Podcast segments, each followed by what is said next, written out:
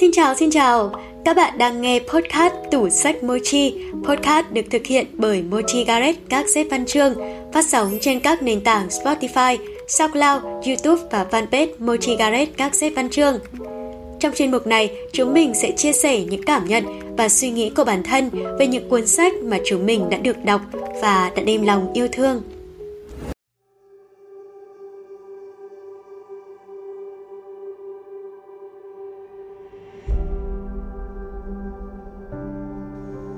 Các bạn thính giả thân mến, mình là Thùy Linh, người sẽ đồng hành cùng với các bạn trong số podcast Tủ sách Mochi số thứ tư.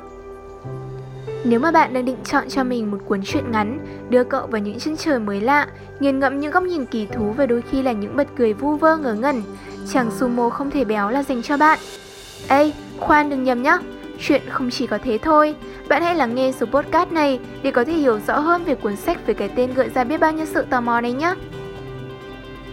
Như là Bellerin đã bình, đừng ngại, cuốn sách này sẽ không khiến bạn béo ra mà chỉ khiến bạn lớn lên thôi. Lướt mắt hết 62 trang truyện ngắn, chàng sumo không thể béo. Những suy nghĩ về bao điều ẩn ý của tác giả Eric Emmanuel Smith vẫn không thể ngừng lại trong tâm trí của tôi. Có lẽ đây là lần đầu tiên đọc xong một câu chuyện. Từ một góc độ nào đó, tôi thấy hình ảnh của chính mình qua nhân vật ấy. Phải chăng giữa cuộc sống hiện đại tẻ nhạt và bế tắc, con người ta vẫn luôn cần đến những liều thuốc tinh thần từ truyền thống để chữa lành tâm hồn đã chai sạn từ lâu? Một góc nhỏ ở thành phố Tokyo, Nhật Bản hiện đại, có một cậu bé chỉ mới 15 tuổi nhưng đã bỏ nhà lên thành thị để bán những thứ xấu hổ trên đường phố để kiếm sống. Jun Một cuộc đời tẻ nhạt, không có mục tiêu. Bản thân cậu bấy giờ hẳn là không bằng với một chú chuột ở Ginza hay một con quạ ở Shinjuku đi. Jun dị ứng với tất cả, dị ứng với loài người hay thậm chí là với chính bản thân cậu. Cậu bé tội nghiệp ấy trải qua thời niên thiếu một mình vì cậu đã chịu quá nhiều tổn thương. Bố cậu, một người đàn ông của công việc quên đi việc làm bố. Hình ảnh của bố gắn liền với Jun qua hình ảnh cái máy cạo râu trong phòng tắm, một cái tên trên hộp thư báo, một cái tủ có ba đôi giày và hai bộ quần áo tối màu. Có lẽ cả sự yên lặng. Và rồi, ông ấy tự tử vì làm việc quá sức. Mẹ cậu, một thiên thần xinh đẹp và tốt bụng. Bà ấy luôn tỏa sáng quá mức với mọi người, như một thiên thần vậy.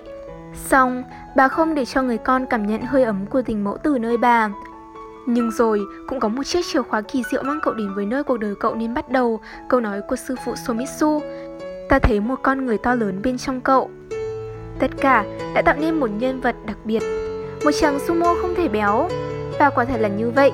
Ở nhân vật Jun, người ta tìm thấy nhiều bài học về cách chữa lành vết thương ký ức, về cách hàn gắn cảm xúc, cách để yêu thương hay nói ngắn gọn hơn là trưởng thành.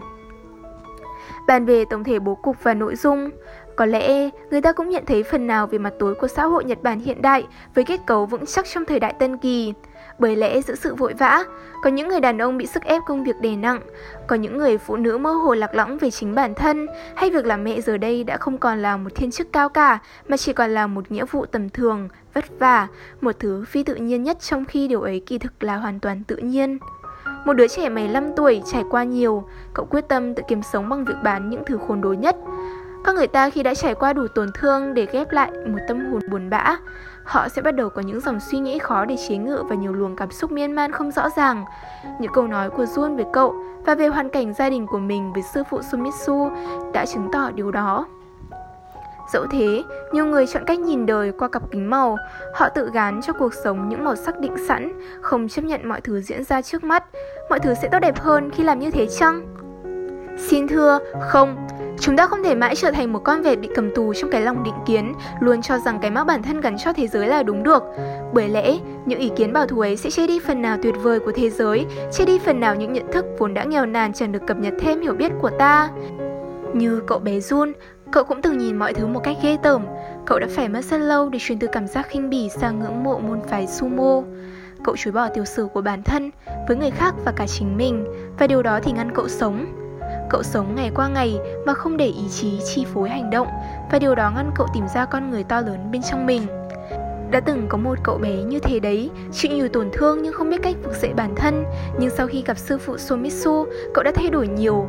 Jun biết thêm ti tỉ thứ mới lạ về sumo hay thiền đình Nhật Bản, về nhà vô địch của các nhà vô địch Asoju, về cảm giác đứng trên sới và chiến đấu hết mình. Cậu học được cách làm chủ suy nghĩ và cảm xúc để trở nên mạnh mẽ và tập trung cao độ trên sàn đấu. Mặc dù vết thương tinh thần vẫn ở đó, song chuông ngựa của sumitsu đã cho cậu thực sự sống, quên đi những điều đau buồn, thức tỉnh một con người to lớn ở bên trong. Bởi lẽ, người to lớn không phải là người chiến thắng kẻ khác mà là kẻ chiến thắng bản thân và người to lớn đó là phần tốt nhất đi trước ta người dẫn đường cho ta và tạo nên cảm hứng cho chính chúng ta và kỳ thực Muốn là một con chuột ở Ginza, một chú quạ ở Shinjuku hay một sumo nặng 95kg nhưng vẫn có khi cảm thấy nhẹ nhõm. Sự trưởng thành luôn để ta lựa chọn con đường ta muốn đi. Quả vậy, ý chí của chúng ta ngày hôm nay thực sự là điều gì, bạn có biết không? Chuyện được viết cho mọi lứa tuổi và độc giả thì vẫn có thể tìm thấy chính mình trong nhân vật như hòa vào câu chuyện vậy. Tâm lý của nhân vật Jun ngày xưa đâu chỉ có ở thiếu niên, Chàng sumo không thể béo vực dậy và khai sáng những con người to lớn bên trong mỗi người, giúp ta có ý chí không ngừng vươn lên, từ đó mới trở nên một con người trưởng thành và có ích cho xã hội. Đồng thời, chuyện cũng phê phán những kẻ đeo cặp kính màu cho thế giới, bảo thủ, giấu mình với những định kiến riêng, dẫu thế giới là muôn màu muôn vẻ. Với chính bản thân mình, tôi biết mình cần kỷ luật nghiêm túc hơn, dung hòa cảm xúc để thay đổi bản thân từng ngày. Và đó là điều mà thế hệ trẻ chúng ta, nói riêng cũng như là mọi người nói chung cần phải thực hiện nghiêm túc. Văn phong giản dị nhưng cố động, ngôn từ mộc mạc mà chọn lọc, cuốn sách đậm chất ngụ ngôn của cây viết tài năng Eric Emmanuel Smith đã cho ta chuyện ngắn nhưng đi sâu vào lòng người. Thời đại mới vẫn luôn cần những con người mang giá trị tinh thần, truyền thống đến thổi luồng gió mới. Hãy cứ bước tiếp, nhưng mỗi bước chân của ta chính là một bài học bổ ích cho hành trang trưởng thành. Bởi lẽ, phía sau những đám mây là bầu trời xanh trong vắt. Các bạn thính giả thân mến, Vậy là chàng sumo không thể béo đã khép lại chuyên mục review sách của các xe văn chương rồi. Cảm ơn các bạn đã đồng hành cùng với chúng mình trong số phát sóng thứ tư lần này. Mọi ý kiến đóng góp xin gửi về fanpage Mochigaret các xếp văn chương hoặc qua hòm thư điện tử mochigaret.gmail.com Các bạn đừng quên follow kênh gác trên các nền tảng Spotify, SoundCloud, YouTube và fanpage Mochigaret nhé. Các bạn vừa lắng nghe số thứ tư của podcast Review Sách. Thực hiện chương trình Nội dung Hạnh Đoan MC Thùy Linh Kỹ thuật dựng Thanh Hà.